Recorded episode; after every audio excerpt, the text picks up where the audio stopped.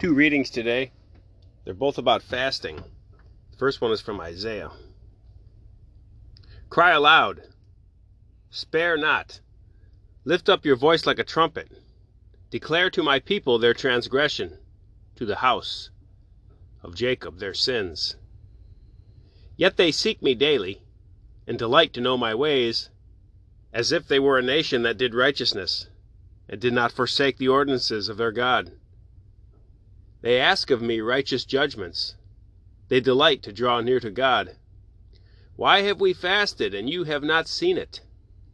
Why have we humbled ourselves, and you take no knowledge of it? Behold, in the day of your fast you seek your own pleasure, and oppress all of your workers. Behold, you fast only to quarrel and fight, and to hit with wicked fists. Fasting like yours this day will not make your voice to be heard on high.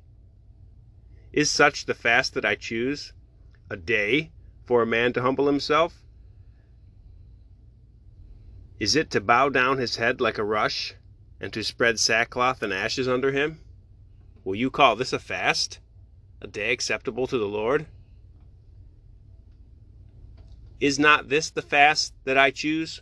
To loose the bonds of wickedness, to undo the thongs of the yoke, to let the oppressed go free, and to break every yoke.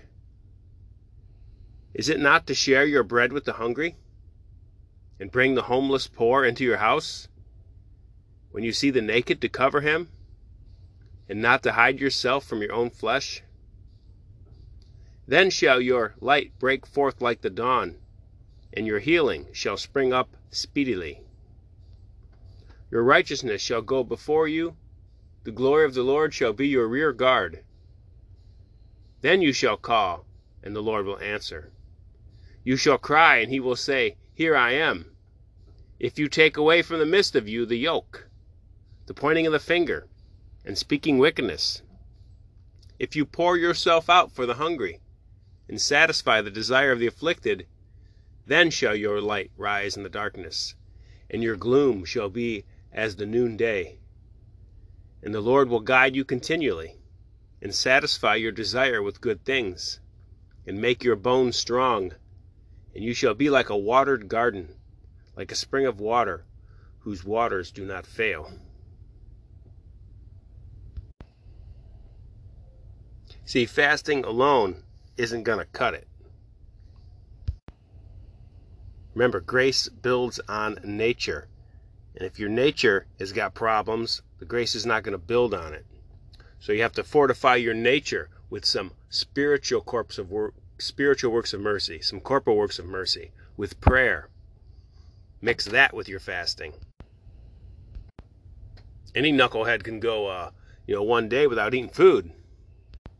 But you need to prepare your nature with corporal and spiritual works of mercy and prayer to be able to accept the actual graces that the fasting is going to, bring to you.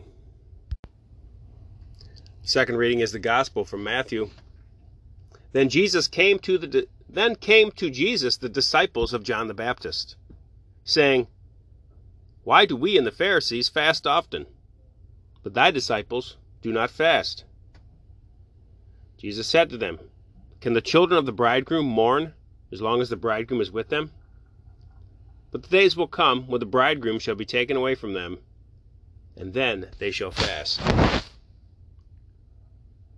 So when Jesus dies, he's buried, risen from the dead, ascended into heaven, sits at the right hand of Father, and sends the Holy Spirit, then they will fast, because they'll be able to merit then. They'll be able to be in the state of sanctifying grace. Fasting is participating in the sufferings of Jesus.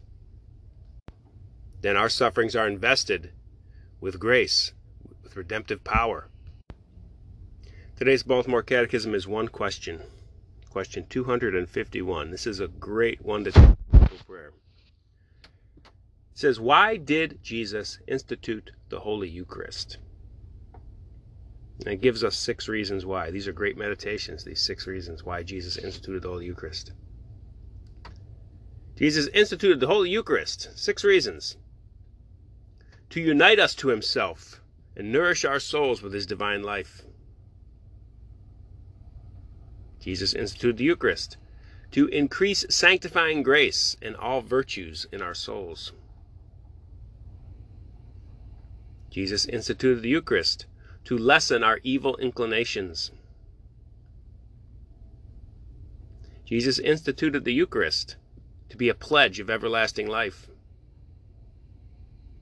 Jesus instituted the Eucharist to fit our bodies for a glorious resurrection.